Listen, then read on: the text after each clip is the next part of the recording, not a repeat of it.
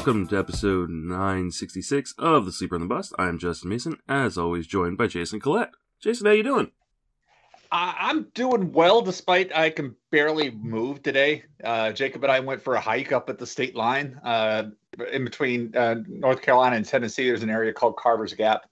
Uh, it's about 5,500 foot elevation at the parking lot, and then you go up in between the Roan Mountains, and uh, you get up to like 6,500 feet at one point. We did just over eight miles and about 2,000 feet of elevation change when it was all said and done. Because we went up to the left, came down, went out to the right, and I woke up this morning going, "Oh my God, I may have to just literally roll out of bed and crawl to the bathroom."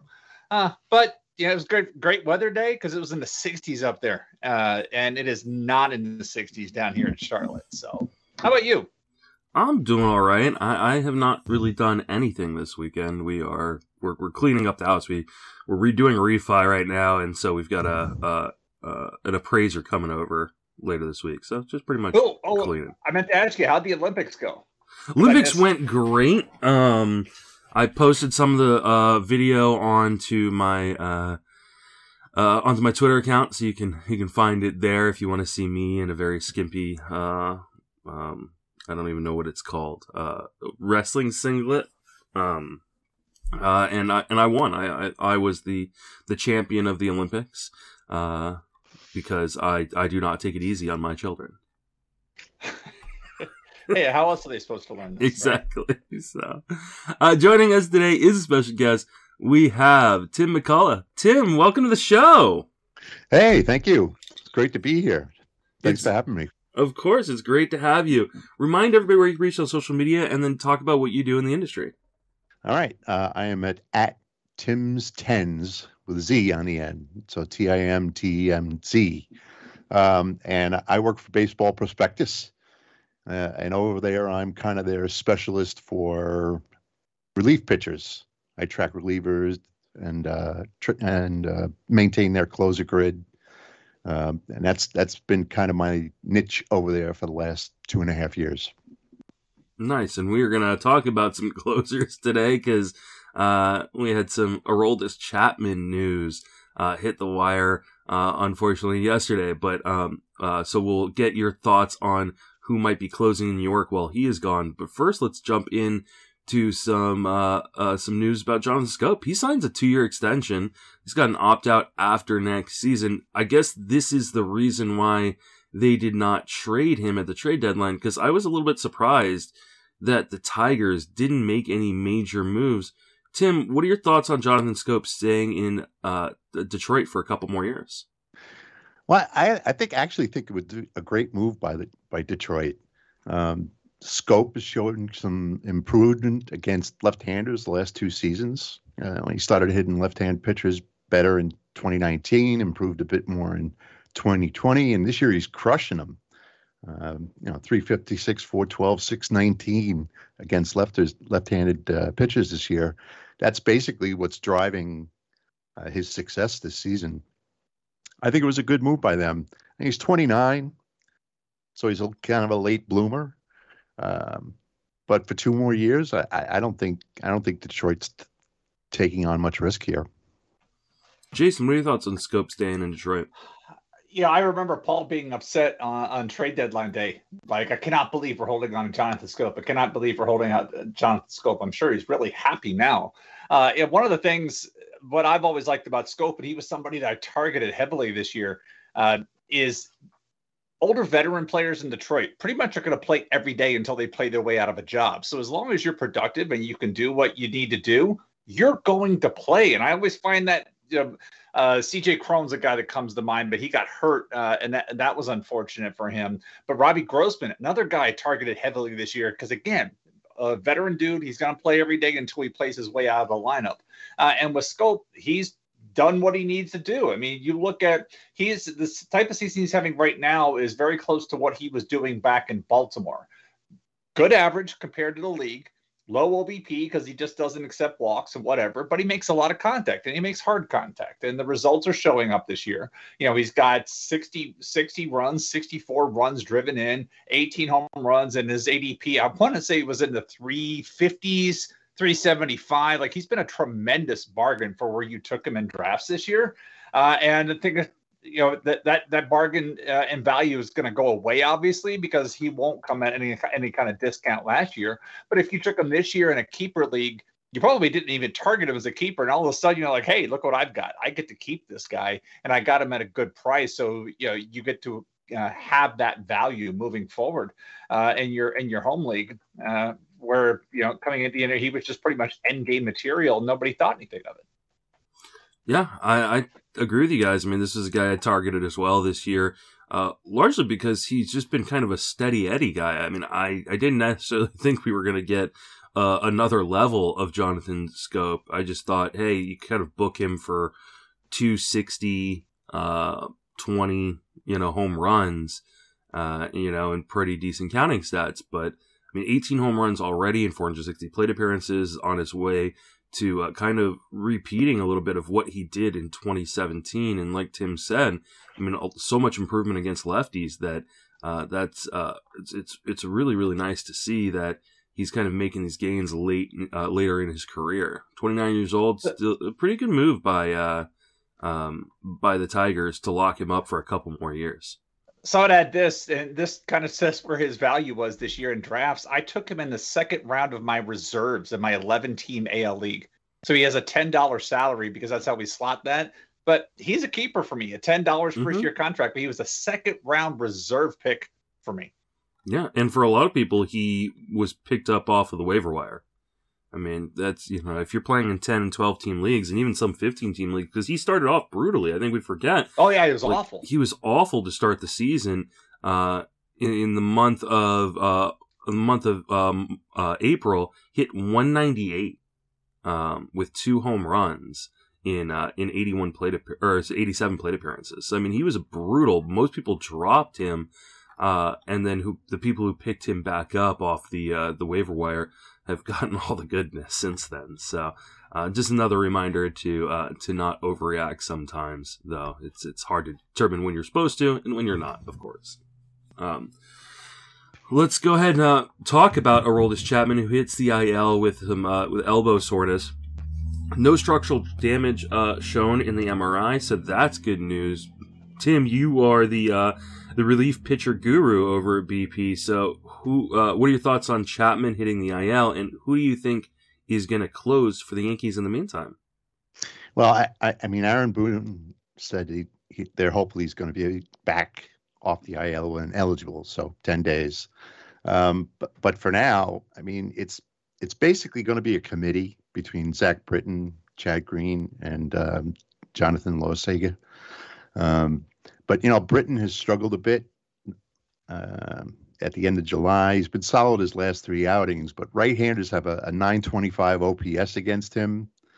Um, so I, you know, I can't see him coming in when when the, the lineup is stacked with right-handers. Chad Green has been kind of a mess over his last nine and two third innings. Uh, he's allowed. He's got an eight three eight ERA over that time. He's allowed runs in five of his last nine outings. Um, I, I, I can't see Boone trusting him much, uh, but he'll bring him in when he needs him. Uh, and then you know Jonathan Loaisiga just came off the IL um, on 725. Uh, I'm sorry, 724. Um, he's been solid against you know batters on, on both sides of the, uh, the plate. And aside from one hiccup against the Red Sox, he's been lights out since coming back off the uh, the injury list. I can see it being Loaisiga most of the time, uh, and Britton, when you know you you've got left-handers coming up uh, in a lineup, and it's probably mainly going to be those two. But I don't I don't really see spending a lot of FAAB on picking up Loaisiga if you can. Uh, you might get a couple of saves over the next 10 days, but I, I think Chapman's probably going to come back quickly. Jason, what are your thoughts on this? Uh, I, I would agree with Tim. I believe it is going to be a matchup, pardon me, a matchup situation only because, uh, you know, if you need to strike out, you want Loaisiga in there. If you want to keep the ball in the ballpark, you want Britton in there. And I, I've been watching a lot of their games uh, of late. Uh, and you know, Britton, the velocity has not been there for him, but that's not what you want. You still want the ball to sink, and so he hasn't been prime Britton. Uh, and he's not throwing as hard, but you still really don't elevate the ball on Zach Britton. Uh, you know, he still he can be he's been a little more prone to walks of late, uh, or at least deeper counts, but he keeps the ball in the ballpark. And as we've seen this weekend with literally two pop-ups becoming home runs in that stadium with uh, Odor and, and, Gallo scraping paint off the uh, the fence on pop-ups. Uh, you know that's a skill. Uh, whereas again, if you need strikeout, Loaisiga or Green can provide that. So I think it will be uh, that type of situation with with Chapman. I guess it's good news. Well, I guess it is good news that there's no structural damage. But you always think about with injuries with pitchers, command issues point to elbow, velocity points to shoulder. Um, and again, in watching him pitch, and let's not forget the two triple plays really bailed him out statistically. You know, if that if those go any other direction, his second half numbers could look even worse. Or I think even one of those was before the break. But yeah, let's say before. his summer numbers. All right, let's say his summer numbers could look worse uh, with that. So that really bailed him out. But he has not been. There are times when he's like unhittable Chapman, but it's truly a batter by batter thing with him. Uh, he could he'll get deep into counts. He'll put multiple guys on base. Um, when I watched his outing the other day, he was you know 95, 97. And while that works for a lot of guys, that's not Chapman. So you had to know something was wrong there when he was uh, when he came out not throwing uh, what he normally does. But you look at his, his his velocity log by game, and you can see things trending down of late with that. But again, that would be that could be more shoulder because that's where the velocity engine comes from and the command is from the elbow. Um, so maybe just some time off to reset things. And maybe it's a good thing for his long-term value. And i'm talking about the rest of the season where maybe if it's not minimum 10 days maybe it's 14 maybe it's 17 and he comes back and can really be a factor uh, in september um, but I have not liked what I have seen from him over the last couple of weeks, and it doesn't surprise. When I heard he hit the IL, I thought it was COVID again. Mm. Yeah, I mean, he has not been the elite reliever that we've kind of gotten accustomed to uh, in New York with, with Chapman, or or when he was uh, in uh, in Cincinnati as well. So or Chicago for that matter, I guess too. I always forget that he had that little uh, championship run in Chicago. But um, yeah, he, he hasn't been. It'll be interesting to see where he goes in drafts next year because I think there is going to be a, a, lot of people who kind of put a premium on the kind of the upper tier of closers, but I don't know that he is going to factor into that equation necessarily for me coming into 2022 the way he did in 2021. He, he's been a lot more shaky you know, and you look at you look at the some of the rates. I mean, it, you know, 1.36 homer per nine this year, 1.54 homer per nine last year, and a, uh, a 16.5% walk rate this season. It's just been uh, very uh, unstable skills. Uh, and like you said, it, it, he really vacillates between you know uh, batter to batter, it, uh, outing to outing. You know, sometimes he looks great like the old guy, but he's also you know 33 going to be 34 heading into next season. So uh, i think this is just kind of maybe father time kind of catching up with him a little bit. He's thrown a lot of innings uh, over the course of his career. So We'll, we'll yeah, the splitters look good. I tell you, mm-hmm. that's been the thing. The the development, the, the, the evolution of the splitter. Last year, it was kind of something he would throw every now and then. It's a it's a legit weapon. It really helps keeps keeps guys off balance.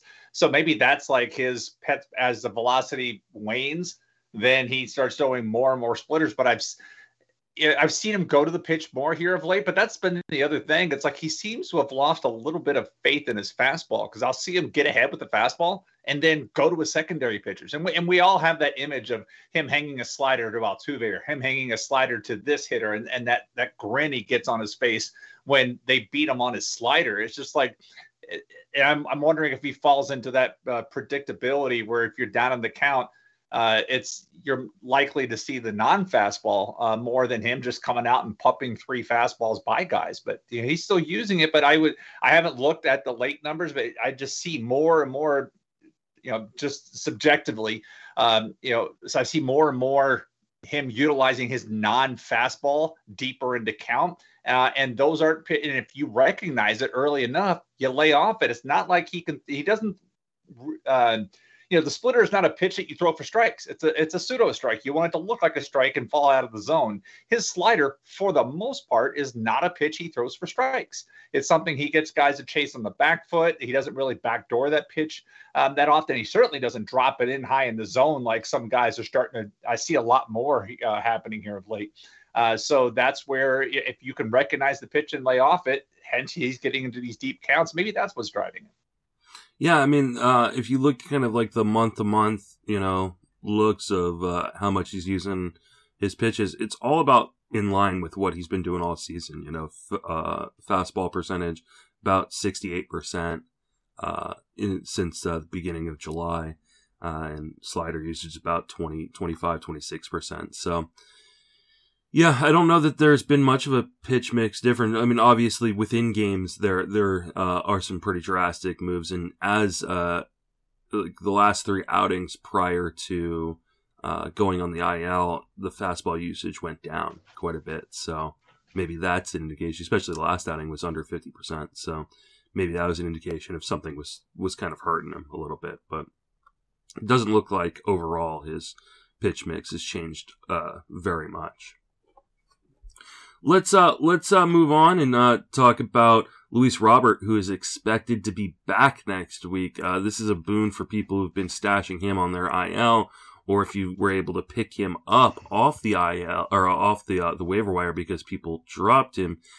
Tim, what are your thoughts on Luis Robert coming back? What can we expect from him as a fantasy uh, players?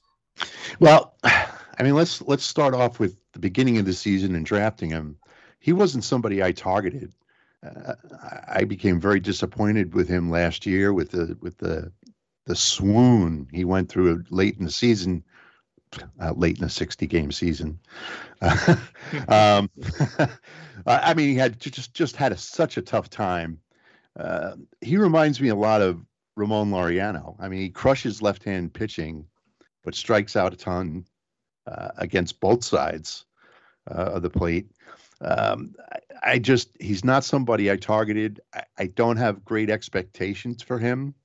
Uh, when he comes back, he might start off kind of hot, um, but maybe not. I mean, you, you just don't know. And and so he wasn't somebody I targeted in drafts at the beginning of the season, uh, and I have sort of mixed expectations for him for the rest of the season.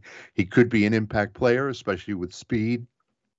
I, could pick up some stolen bases uh, for you. I if he's not swinging for the fences and kind of goes with what, what he does best, uh, we could see him hit for a decent average. Or he could be swinging for the fences, strike out a ton, um, maybe give you some power, but not a ton of batting average or on base percentage. You just don't know. He's just kind of a mixed bag for me young player still coming into his power, um, and and that's the case with him now. So, I, again, I, I just have mixed feelings about him for the rest of the uh, for the rest of the season. I, I I don't see him making a huge impact, except maybe with with stolen bases. Jason, what are your thoughts on Robert rest of the way? So I bought him last week in my uh, online championship league. I think I spent 71 and the runner up spent 57. So I have him, I bought him last week to stash for him coming off the IL this week. He's at Minnesota for three and then at Yankees or no home versus the Yankees, but there's a day off in between. You ever seen something like this? Maybe they added on because they have a game on the 12th, they're off on the 13th, and then they play on the 14th and 15th. Strange. Uh, but yeah, so he's got a six game week next week, but with a day off in the in the in the front end of a series. Uh, so I, you know, we have we we've seen what Eloy Jimenez has, uh, I guess we should say, has not done since he's come back, which has hit. I mean, you look at he has just really been off to a slow start, uh, and it could be the same thing with Robert. I have seen two of his games uh, in Charlotte uh, while he's been on the rehab assignment. hasn't been the same La Pantera uh, that we saw uh, in two that when he was coming through here uh, in 2019. Uh, but again, he's worth the stash for me in that type of league. I don't, you know, I'm looking at what I put him in my lineup this week. It would have to come at the expense of Merrifield, Brantley, Harper, Baddoo, Betts, uh, or Turner at utility. It would honestly come down to a matchup situation if Baddoo's got a bunch of lefties. Otherwise, I'm fine with keeping uh, Robert on the bench this week. Yeah. Um, I don't know that uh, we've seen the exact like timetable on when he's coming back, but I think I'd probably. I thought it was Monday. Oh, is it Monday? Ooh. Yeah, that was the that was the early word this week was supposed to be Monday. If it's Monday, I think you roll him out there. Um, I'll be interested to see where he hits in the lineup because I mean he was kind of vacillating. I think between like second and seventh. Uh, Adam second in this lineup recently. I'm so sorry, say, anybody, it again. Adam Engel has hit second in this lineup recently. Anybody could hit second. Yeah. It's just been weird. The La Russa, yeah, I, I, obviously, I, have said I'm not a fan, uh, but his lineup creation has just been really all over the place. Yeah, I, I don't, I don't really understand what he's doing. I don't know if he understands what he's doing either, but like he has a lot more value hitting in the second spot in this lineup as opposed to the seventh spot in the lineup. I, I just don't know if they're gonna uh, start him out there. I, I, think I would probably roll him out there. You've you've held on to him for this long, or or just spent you know like I said seventy six dollars worth of FAAB to to go and pick him up uh, in leagues. I, I think you got to roll with him and, and just kind of hope. I mean, this guy has clear like you know league winning potential, uh, especially with the speed. Um, the question is does he run like he was running before uh, coming off the injury, and can he keep the strikeouts uh, down enough where he's not going to hurt you too much? So. Uh, I think you got to roll with him if, if, you if you have him, uh, and hopefully, I, I, think it'd be it'd be nice to see him kind of have a nice big uh, August and September, even though he's not on any of my fantasy teams. Because like Tim, I was kind of avoiding him coming into the season. I yeah. thought the price was just way too high. Agreed. I avoided him myself, uh, but I didn't avoid him. And I, I, took a shot at FAAB. I was like, I'm not going to blow the entire budget, but let me put a decent number out there and see what happens. And I ended up winning.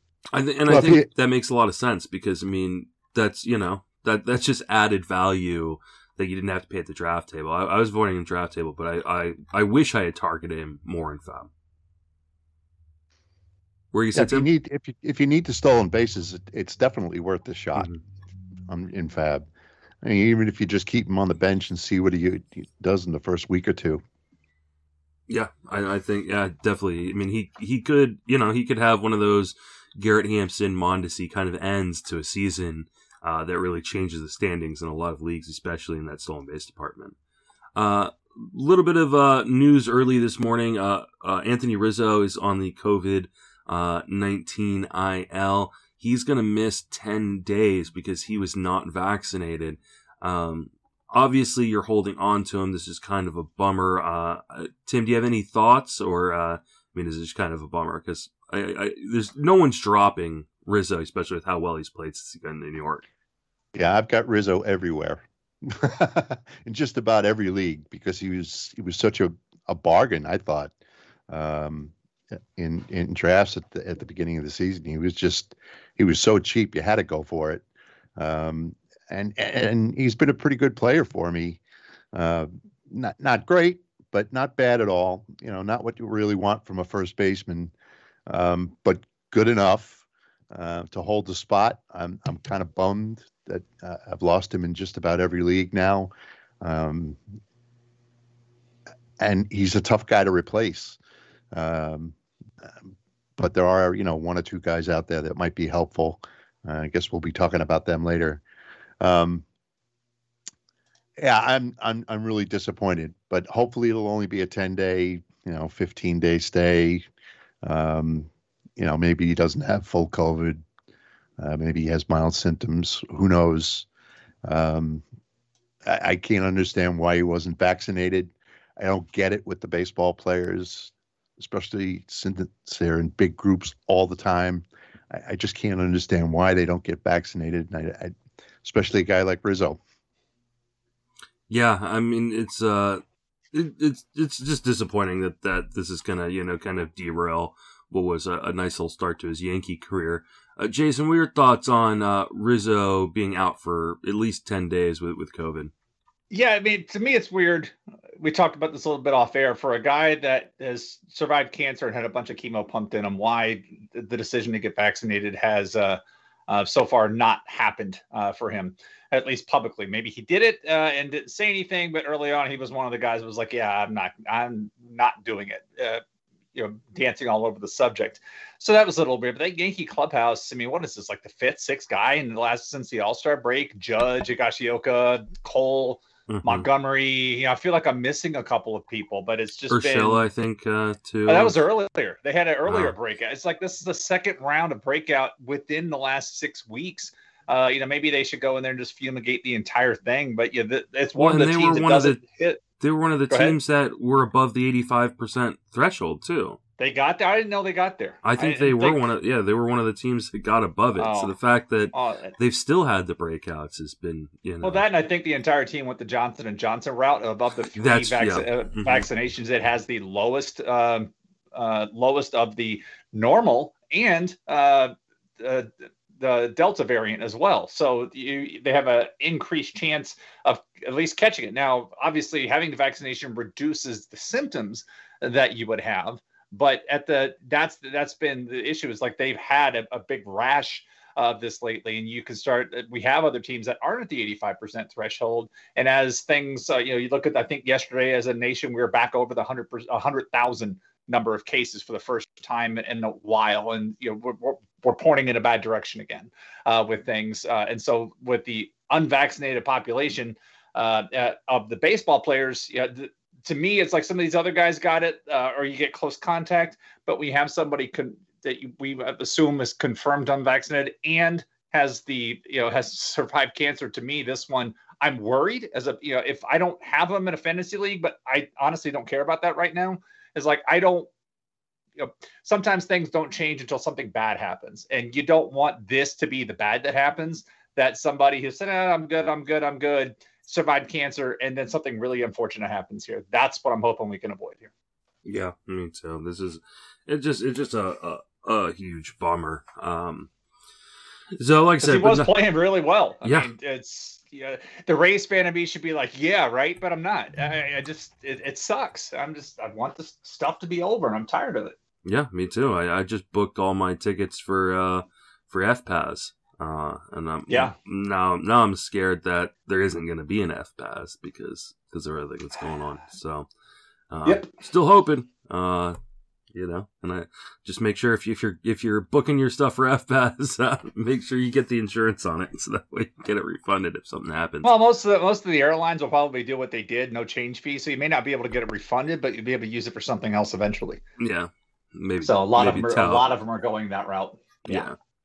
Uh, let's uh, let's talk about some FAAB. There's some interesting guys this week that uh, are going to be available in FAAB, including Andres Gimenez, who uh, was a you know popular player coming into the season. I was one of the people uh, leading that train. He's been called back up by the uh, Cleveland Guardians, and you know he he struggled in his first go around with Cleveland, but he uh, he's been hitting pretty well in AAA. Ten home runs, eight stolen bases, hit 287 uh, in AAA so far this year. Uh, Jason, what are your thoughts on Andres Gimenez? Is he a guy you're targeting this week in FAAB? I tried to target him in a trade in the league, and it, and it didn't work. You know, the guys like that. And and thing is, we're talking about a guy who has like a twenty-four dollar salary because somebody got nuts at the end game uh, and was sitting on money uh, and still wouldn't trade him. Now he was, you know, Gimenez was hitting well uh, in in AAA. But one thing that worth pointing out, this really is more if you're trying to set weekly lineups or daily league, he was not hitting left-handed pitching well. Uh, you look at his split, like he is 317, 385, 593 versus righties. 219, 239, 297 against lefties, uh, 19 strikeouts and 67 plate appearances. So his strike, he's striking out more. He barely walks against lefties. So that's something to watch. Uh, if again, you're setting your lineup and maybe he's got three lefties this week, maybe you sit him on that. So if you're gonna, I would target him because like, he should be playing every day. Uh, you know, they give up. Uh, uh, Cesar hernandez who, by the way, hit his 20th home run last night, probably one of the more improbable 20 home runs. Uh, I don't think any of us really saw that coming. Uh, but I would like to see this guy play as much as possible because they they targeted him uh, in the offseason for a reason. But that lefty righty split down in AAA uh, is something that we've got to give some credence to because he, he has just not hit lefties. And I would give that comp a little bit to like Wander Franco, who finally hit a home run off a off a righty. And, you know, that's the thing. Wander Franco, for all of his switch hitting abilities, his swing from the left hand side is just now starting to come around. The first couple of weeks, it, it it was like night and day. He was facing a lefty, he could hit. If he was facing a righty, uh, really wasn't much happening. Uh, now you know, he hit the home run last night off uh, I forget which, maybe it was uh, Cesar Valdez um, uh, on a hanging changeup, but the swing is starting to look better from the left hand side. So it, will be there for uh, Gimenez. It's just not there right now. Tim, what are your thoughts on Gimenez? Uh, is he a guy you're targeting, FAAB? Um, maybe not so much. Uh, I, I don't have a lot of faith in Gimenez, you know, coming back and making an impact here at the end of the season. Um, you know, his start against AL pitching was was really rough. Uh, now he's going to be coming back from AAA. You know, yeah, he did okay in AAA. You know, he had had pretty good 52 games. Uh, you know, with the Buffalo Bison's, but I, I just don't see him making a big impact. He's never been a guy who's walked a lot. I mean, he's his walk rate uh, over his career is what 4.6 percent, 4.6 percent. Um, never really been much over five. Uh, it doesn't strike out a ton, so he makes decent contact. But you know, I don't expect a ton from him over the last six, seven weeks of the season. Not somebody I'm going to go after. Yeah, I mean, he's a guy that I've stashed here in a, in a few leagues. I mean, in Tout Wars, I was holding on to him and uh, held on to him uh, or picked him up in a couple other leagues recently with hope that he could come up.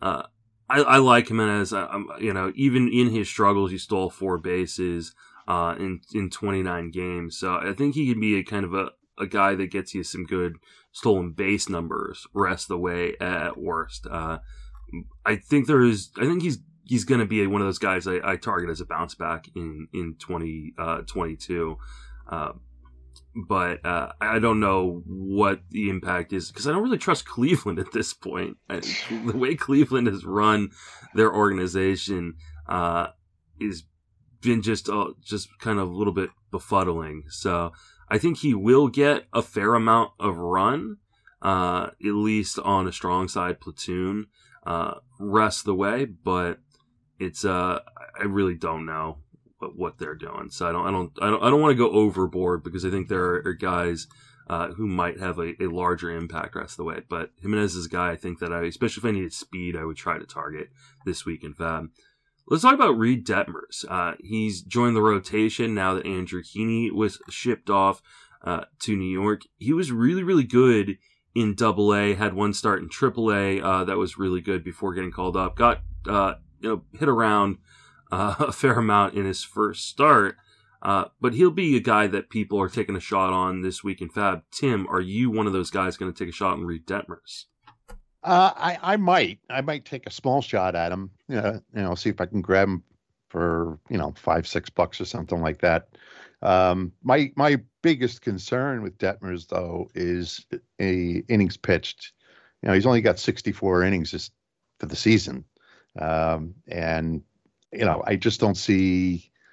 I, I I'm I'm concerned that they're going to baby him, uh, and you know, keep his innings pitched low. Um, they're not going to they're not going to run him up to hundred over the last six seven weeks. I I don't see them doing that.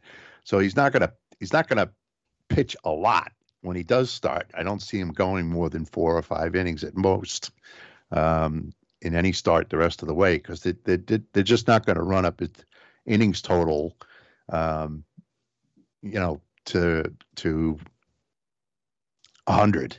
It's just right. not going to happen. So I'll I'll go for a couple of bucks, uh, and maybe hope that he pitches well, uh, and, and maybe pick up a couple of cheap wins.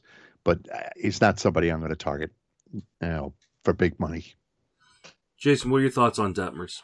Yeah, I mean, there's the one of the things you have to remember is you know the Angels are using that six man rotation, so it's you know Detmers is pretty much you're going to see him one time every week. Um, and he also falls into that category of pitchers that I'd like to see more on Pitching Ninja than I like to see on my roster. Like his curveball looks really good, uh, but I have fallen victim to some of these guys before. Like, wow, look at that stuff, and then you look at the the whole body of work, you're like, oh. Um, and so one of the things I wanted to bring up though is like his matchup this week is versus the Dodgers. And so like in top of your head, you're like, oh God, Dodgers.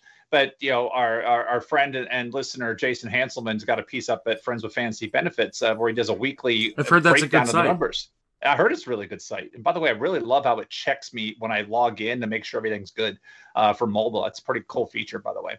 But one of the things he points out is the Dodgers' offense of late has been bad. Like you look at the the uh, the table over the last couple of weeks, it's like their their offense not bad, but like not like it's I guess it's bad for the Dodgers, but like their pitching's been absurdly good, but their hitting has just is trending in the wrong direction, uh, and it's just been maybe at best case slightly below average, but it's in, been in this rut, uh, and so it's like if you if you're in a deep league, uh, like I forget. Uh, maybe it's Matthew Davis. Like he always tweets out like the bad start, and I, and I, love that. Like this is a guy that could go either way. It could be like maybe the Dodgers offense wakes up just like that and picks on on Detmers here, or he takes advantage of the offense that's been in a slump and has a really good game.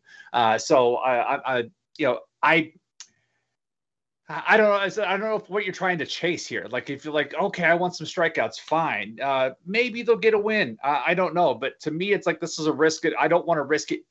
I don't want to risk it. And I, I, agree with Tim that there's a workload concern going forward. Uh, he may be a guy that I throw a bid in on, uh, so nobody else gets him for a buck. But I'm not doing anything aggressive here.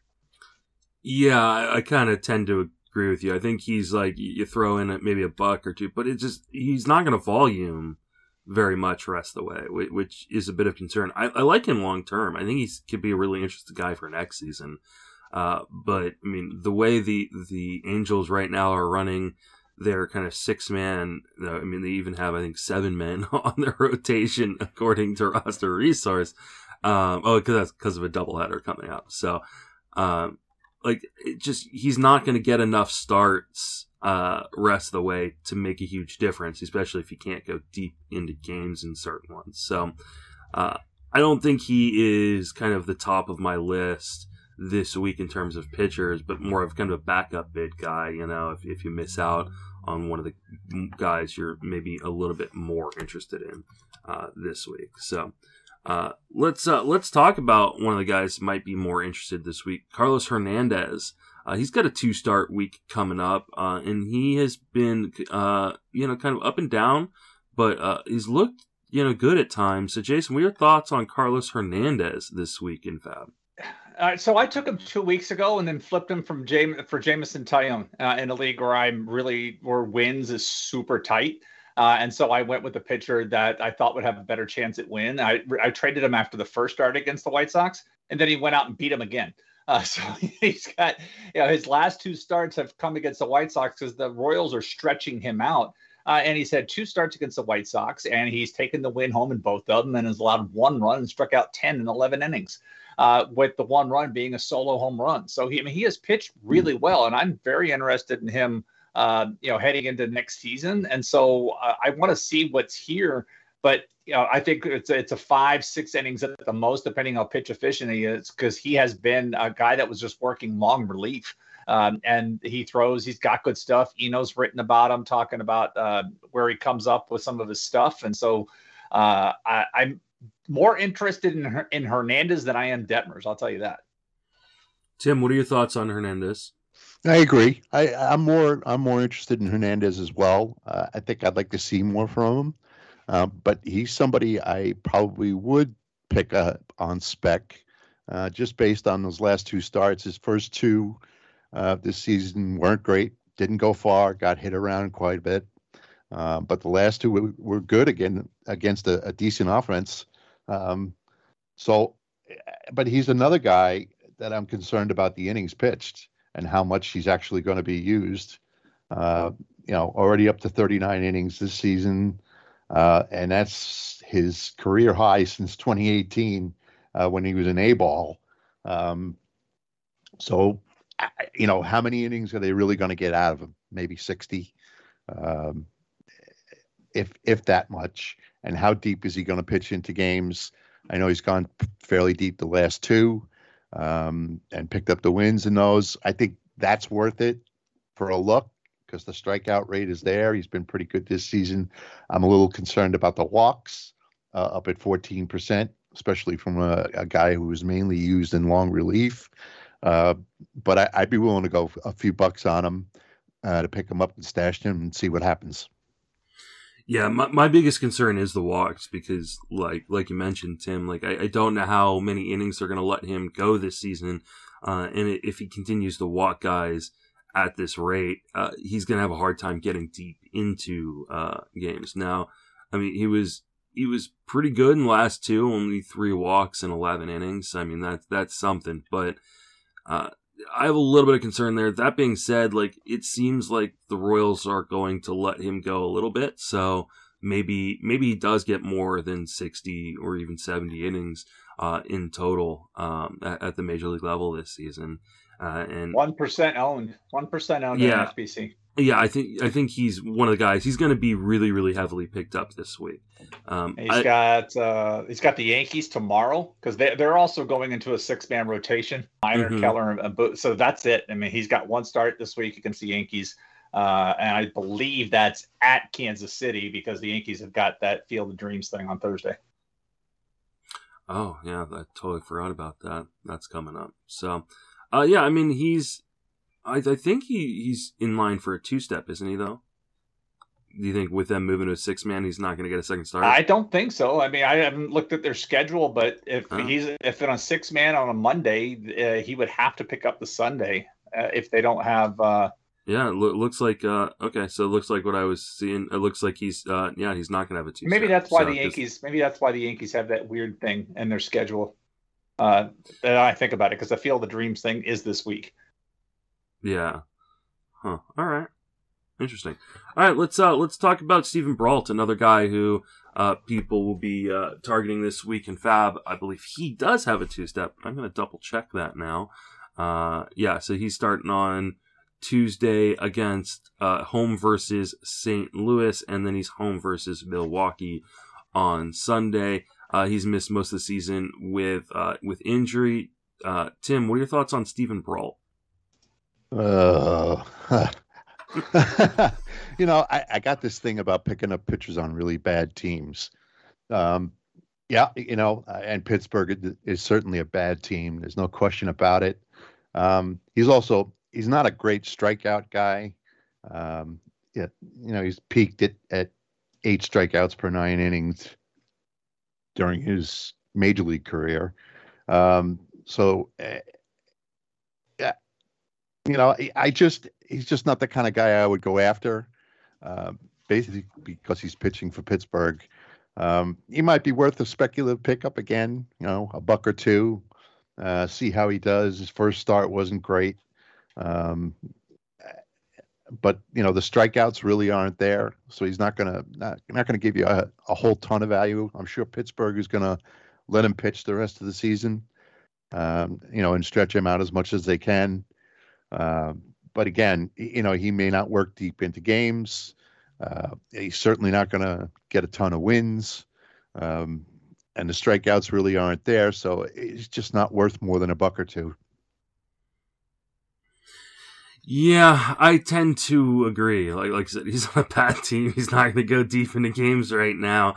Um, I, I think he is, uh, and so like the win potential is, is extremely low. So I, I'm I'm prob you know I'll probably put some cursory bids on on Brault, but he's not a guy that I'm necessarily putting at the top of my my pickup list this week. What about you, Jason? What are you doing with Brault? Uh, cursory bids as well, but I do like him. Uh, yeah, this was somebody that uh, Ian Kahn mentioned uh, during the off season. Like, hey, go watch one of his outings. I did, uh, and I was like, okay. And then he, I remember getting him in a league or two, and then he got hurt right at the end of spring training. That was the unfortunate part.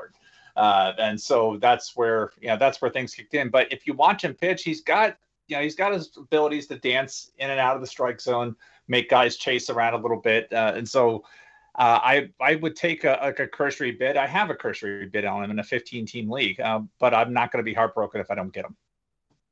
Yeah, I, I think that's uh, probably pretty fair. What about Tanner Houck? Uh, he is uh, joining the rotation full time now that they've moved Martin uh, Martin Perez out of the rotation. Uh, so it seems like the, the, Red Sox have finally made the move to get Perez out of the rotation. Um, yeah, I, know as a Rays fan, you're bummed by that. Damn, one, I, but, if the Rays if the Rays make the playoffs or you know go further than they did last year, Martin Perez deserves a playoff share. Just saying.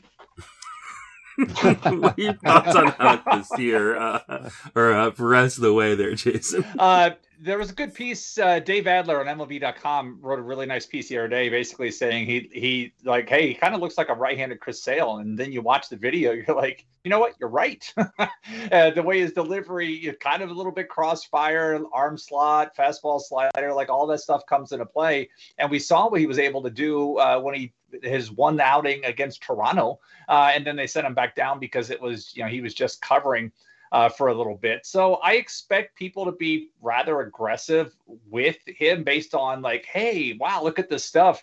But it, then again, and I know that here's the thing is like I know that Worcester uh, is leans towards uh leans quite a bit towards hitting. Uh, and so if you look at his minor league numbers, you're like, wow, he has a 557 ERA down there, but he also has an 11.1 K9. Uh, so like, and we've seen what he can do at the major league level on a small sample size. Um, and he plays on a team that should get him wins, although they haven't been hitting of late, and so they're not getting wins. Oh, damn, that really sucks. Uh, so for me, I expect there's going to be a lot of action here. Uh, I just won't be there. What about you, Tim? Are you going to be there for Houck? Uh, you know, as a uh, as a you know a Boston homer, um, I, I like Houck. I like him a lot more for next year. The Red Sox, when they have used him this season um, to start, they've kind of babied him. That you know his innings, he's never pitched more than four. Uh, sorry, more than five innings, and that was one start uh, against Baltimore b- back in April. Um, since then, you know, when they have brought him up, they've used him sort of like an opener. Um, four innings, four and two thirds, four innings, three and two thirds. I mean, it's just not. I'm a little concerned about that uh, going forward. Whether they're going to continue to kind of baby him or let him actually finally stretch out at the major league level. Uh, I'm going to go after him. I, I think I'm going to grab him and stash him and see what happens. Um, I might go as high as maybe 10, 12 bucks for him, um, depending on you know what kind of FAAB I've got left in leagues. Uh, I wouldn't go more than maybe 10%, 15% from what I've got left um, for Houck, but I, I, may go after him aggressively. Yeah, I, would like to see them be uh, allow him to go deeper in games, or at least make him a follower with an opener or something.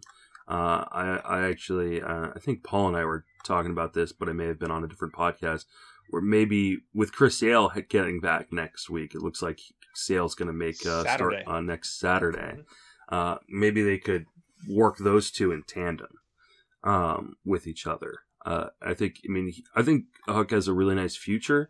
Um, I don't know if we're going to get enough innings from him in starts for him to make a huge difference in terms of giving people win potential in, in fantasy for this season. But uh, I think he's a guy that I would target this week. Just you know, there, there's you know they finally moved Martin Perez out of the rotation. There's no reason Garrett Richards should still be in this rotation. Yes, there is.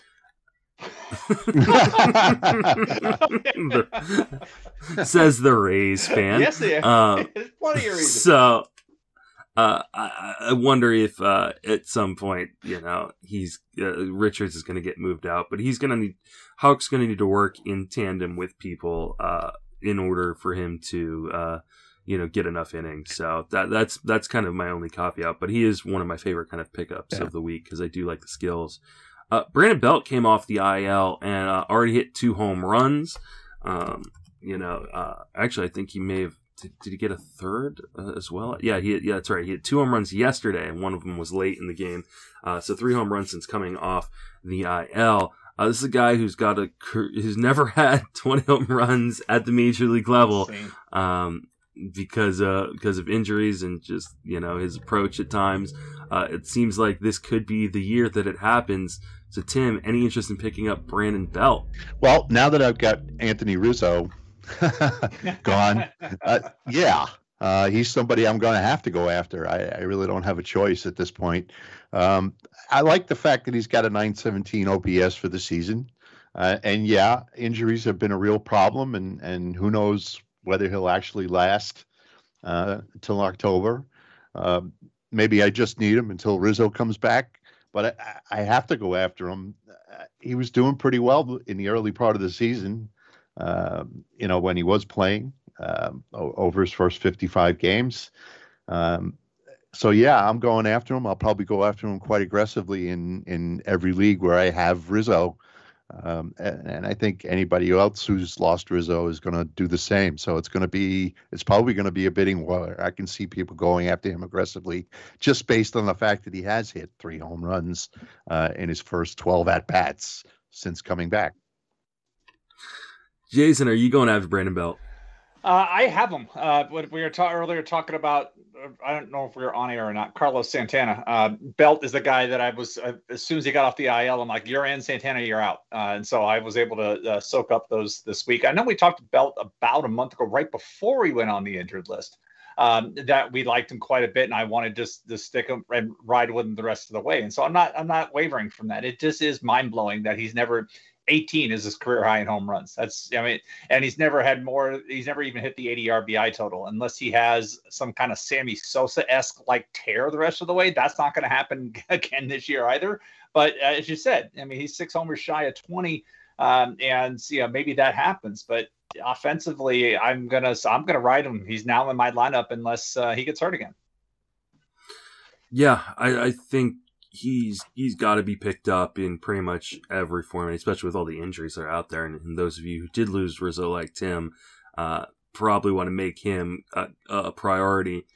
The question becomes like, what are the Giants going to do with this lineup rest of the way? I mean, they've been they've been running a lot of platoons, even with all the injuries, but now they're getting guys back left and right. I mean, Tommy La Stella's back. He's another guy who'll be interesting. Uh, uh, for uh, in places where he was dropped in FAAB.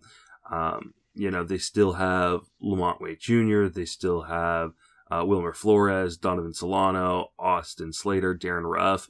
I mean, there's going to be a lot of platoons kind of up and down this lineup, and Belt's going to be part of that. He'll be on the strong side, which is great, but uh, he's not going to be able to volume the way maybe other players might in, in less crowded situations. That being said, swinging a hot bat right now, um, and uh, I think uh, I think there's uh, a lot of reasons to pick him up and kind of ride the hot streak and see if he can get to 20 home runs for the first time in his career. Uh, Chas McCormick, he, he's a guy that, um, you know, unlike Brandon Belt, uh, maybe not swinging the hottest of bats, but uh, he may be able to volume his way. With Myles Straw gone, uh, he's going to be playing quite a bit more than he was. Uh, Jason, what are your thoughts on Chas McCormick rest of the way? Obligatory reference to his picture on NFBC. Yeah, it just has it, to happen. It's fantastic. It really yeah. is. I thought I was really thought it was a hack uh, when it first happened. Um, volume's got to be the way to go uh, for him, and, and, he's had that. But even then, he hasn't really volumed his way in because he did not. I mean, he started. He started the first two games after the after the straw trade. Then he did. Then he was just pinch hitter uh, for the next two, and then he started the next three, um, the la- the last three, and he's got a stolen base, uh, and he had a home run in the game prior to that. So he hasn't. He started five of seven since the trade happened, and we're looking at volume, two runs, one of which he drove in himself, and one stolen. Like he's not getting a lot for what he's doing, uh, and when he starts, he's hitting seven. Uh, but he did hit second against the Twins uh, on April on April August fifth. Uh, but for the most part, he's hitting in the bottom third of the lineup uh, there. So I not crazy about early returns here, but remains to be seen. I would like to. I mean, he's not really going to get higher in that lineup unless somebody's getting a day off, which is why I think he got that. Um, high spot the other day. I believe they sat Altuve that game, and that's why uh, he got a higher uh, spot in the lineup. But he's going to hit in the bottom three, and you want volume. But right now, uh, against. I mean, I mean, a tough week. He had the Giants, the Dodgers, and the Twins. And the Twins line, you know, Twins pitching is where he picked up his damage. He didn't do anything against the Dodgers. We talked about how great their pitching has been, uh, and he did. He had two hits off the off the Giants in the first. Uh, Tim, what are your thoughts on McCormick rest of the way? Uh, my big concern about McCormick is the splits. You know, when you look at the splits, he's batting 200 against left-handed pitching with three home runs in 68 plate appearances. You know, he'll he, he's a, a good strong side platoon guy, and that's that's really the way he should be used. Um, and I think maybe Houston is trying to do that. Um, but uh, you know, I, I'm really concerned about the splits here uh, the playing time. You know, five out of seven games now, but you know, I, I don't know. I don't see it changing a lot going forward. Um, he's also a tough guy to roster in in OBP leagues. I play in a lot of OBP leagues. His OBP is just 308 this season uh, with a 7% walk rate. Stri- strikes out almost 32% of the time. Uh, so I, he's kind of a tough guy to go after. I don't really have any needs in the outfield right now, so I, am not I'm not inclined to go after him. Um, he's just not the kind of guy I'd go after at this point in the season. Yeah, I can understand that. Uh, I mean, anybody who can get full time plate appearances in this lineup, though, is uh, is someone I think worth taking a look at. And, Uh, and I mean, McCormick, he can play center field has been playing center field for uh, for the Astros in, in Straw's absence. So I think that alone may be one of the reasons why he gets to stay in the lineup even against lefties.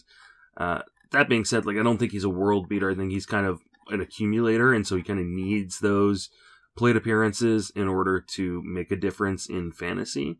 Uh, but I think for right now, at least, uh, they're going to give him a fair amount of run here uh, because uh, because he can play center and because he's uh, you know hit decently well enough, uh, especially against righties. So McCormick's a guy I think if you're if you're kind of desperate in deeper league, uh, is uh, a guy who's going to play a fair amount. Still only 26 years old, so I think there is uh, maybe still a little bit more more to that bat.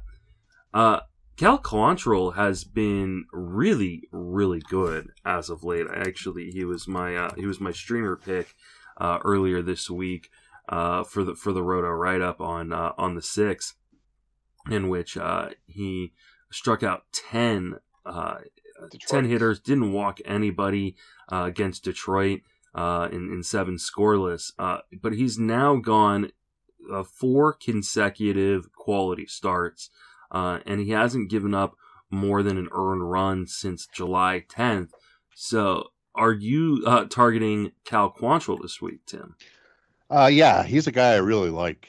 Um, my only real concern about him um, is the strikeout rate, which is below. You know, it's just just under seven point nine. I'm sorry, seven per nine. Um, and the swinging strike rate is also kind of low at 8.9%. So I'm a little concerned about the strikeouts here. Um, I do like him better as a starter here, and and he and he has been good there. Um, but again, the strikeout rate is is not terrific. Um, so I'll go after him for for a couple of bucks uh, and see what happens. But he's just not somebody I'm going to bid aggressively on. What about you, Jason? Are you going to get aggressive on Kyle Quantrill? Actually, I think you sold him a little bit short. He's actually had six consecutive quality starts, uh, and and that's yeah, he had see a six consecutive quality starts. No, no, uh, the one on the seventeenth wasn't quality. He didn't go. He didn't go six innings. Oh, my bad. Uh, what am I looking at then Ron? I see six, Oh, it's a five. See, I got to clean my glasses. That's what I was doing as I was correcting you. Sorry, five quality starts, uh, and he's been three, uh, three and zero oh over his last six starts with a 150 ERA. Um, and so, like for me, the concern, the concern is not the stuff. I mean, he's getting it done, and this has been against the Tigers, the White Sox, the Cardinals, the Rays, the A's, and the and the Royals. So he's had a mixture, and we know uh, most of most of what's coming on their remaining schedule is going to be intra division. Uh, the White Sox are always a touch and go matchup, but he handled them uh, rather well, pitched around a couple of guys because he had four walks.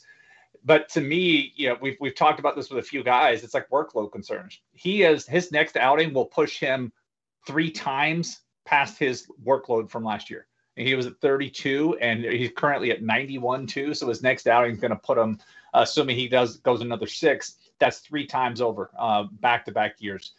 Managerial tendencies have not been any different from Francona. He's letting guys pitch.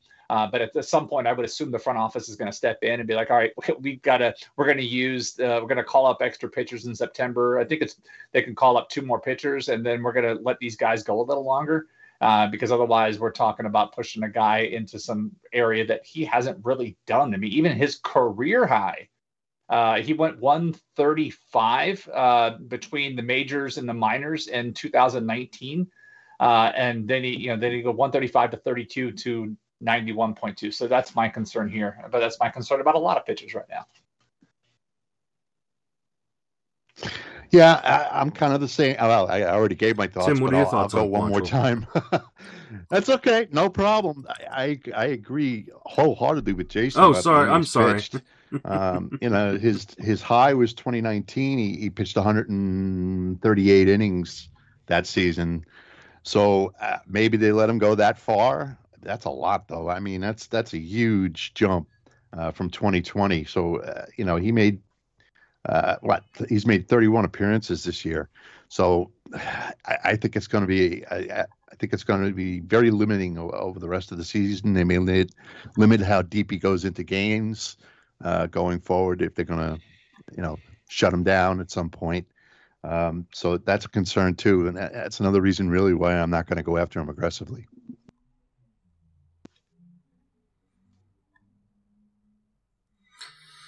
Yeah, I don't know that I'm going to be super aggressive, but I, I definitely will go after him in leagues. I, there is some innings concerns here, and I mean they can bring up maybe a guy like Alex Young or, or Logan, I, especially as they start to really fall out of this division. They're they're ten and a half uh, back. I mean, it, you know, at some point they're just going to throw in throw in the towel uh, if they haven't already technically done that uh, this season. So I, I would be surprised if they push him towards that kind of like 135, 140 mark.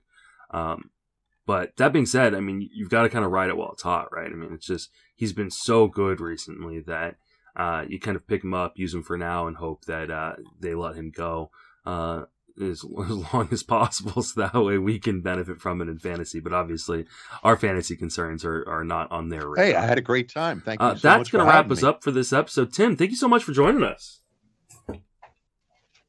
Okay, at Tim's. I'll remind everybody again where you social media and then plug all your work over at BP. Um, and uh, over at Baseball Prospectus, I'm the I'm the relief, relief pitcher guy. My weekly column comes out every Friday, um, and um, that's my niche over there, and that's what I'm going to continue to do.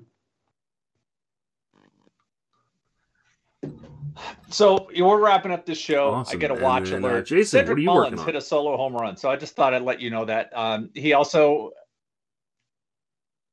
yeah, you know that's that's that why I got distracted uh, for a second there because I was all the like, opportunity to, to, heap praise on you for this, uh, for telling everybody to draft Mullins, um, and and then I probably should like take the foot out mm-hmm. of my mm-hmm. mouth for uh, telling you you need to quit Carter Kieboom like a bad habit two weeks ago because he's been hitting well. So uh, the lesson here, everybody, is don't listen to anything mm-hmm. Jason has to say because he's just awful. Uh, but in all seriousness, uh, that's you know that's awesome between Hernandez and Mullins. Is probably two like end game picks for a lot of people, and here they are providing 40 home runs. Uh, but no, I'm looking at the saves type of thing because we already have you know looking at the numbers this year, there have been 150 different players that have picked up a save already this year, which is which is a big number when you go when you look at it because it is I think the fifth highest season in the wild card era. Uh, you know, we had a, a, trend going there before before the shortened season last year. 145, 148, 162, 165, and then 199 uh, in 2019, far and away the big one. Uh, but this year is 150, and so one the only other seasons that have been above that number was 2019. Uh, was back in 2003 when there was 153, um, and then you know 17, 18. So the, we're already at the fifth highest season for pitchers that have at least one save. And I've been tweeting out some numbers this morning, looking into some things. Uh, and so I'm writing this up because there's a lot of there's a lot of data to digest here, such as the the top 300 pitchers by ADP, and this is ADP by the end of March, have accounted for half the saves in the league. So half the saves, half of 798 has come from pitchers taken after pick 300, which is huge when you consider a 12 team NFBC league only has 360 uh, players taken. So there's been there were a lot of saves, and even the, the top 400, 69 percent. So 31% of saves have been sitting out there. Uh, and that's where it gets crazy. So I've been taking a look at some of these saves numbers because it seems like every day it's like, hey, there's a new guy that got a save. Hey, there's a new guy that got a save. And you know, I think Todd Zola tweeted it out, say, hey, the new the new closer strategy is wait until the trade deadline and pick up what's left. Uh, you know, and that's that's happened. I mean, because there have been like Manny Rodriguez got his first save, and Ryan Sherriff got a save this week, and so there's been uh, more and more guys getting saves kind of out of nowhere, Dylan Floro's now got four. Uh, somebody that I took in the reserves in that in one of my other leagues and ended up cutting him because he wasn't getting saves. Now he has them. Go figure. Uh, Michael Lorenzen, another guy that got a save this week. Uh, so I'm really taking a look at what may happen the rest of the uh, the rest of it because I think two weeks ago I wrote about how I think reliever wins are going to become fancy as we start seeing some of these pitchers get shut down and, and workloads uh, being pulled back. So I'm really trying to put a big focus on the the the relief pitching uh, because I see it moving the needle in September in leagues as some of these guys start getting put uh, held back a little bit. Workloads not going as deep because let's be real, some of these divisions are pretty much blowouts, and there's no reason for these guys to keep pitching like they are. Um, and the postseason teams are pretty much decided um, and, some things, and by September that should be even more so. And uh, start planning ahead you can't react too late to react. So start uh, be proactive and do what you can.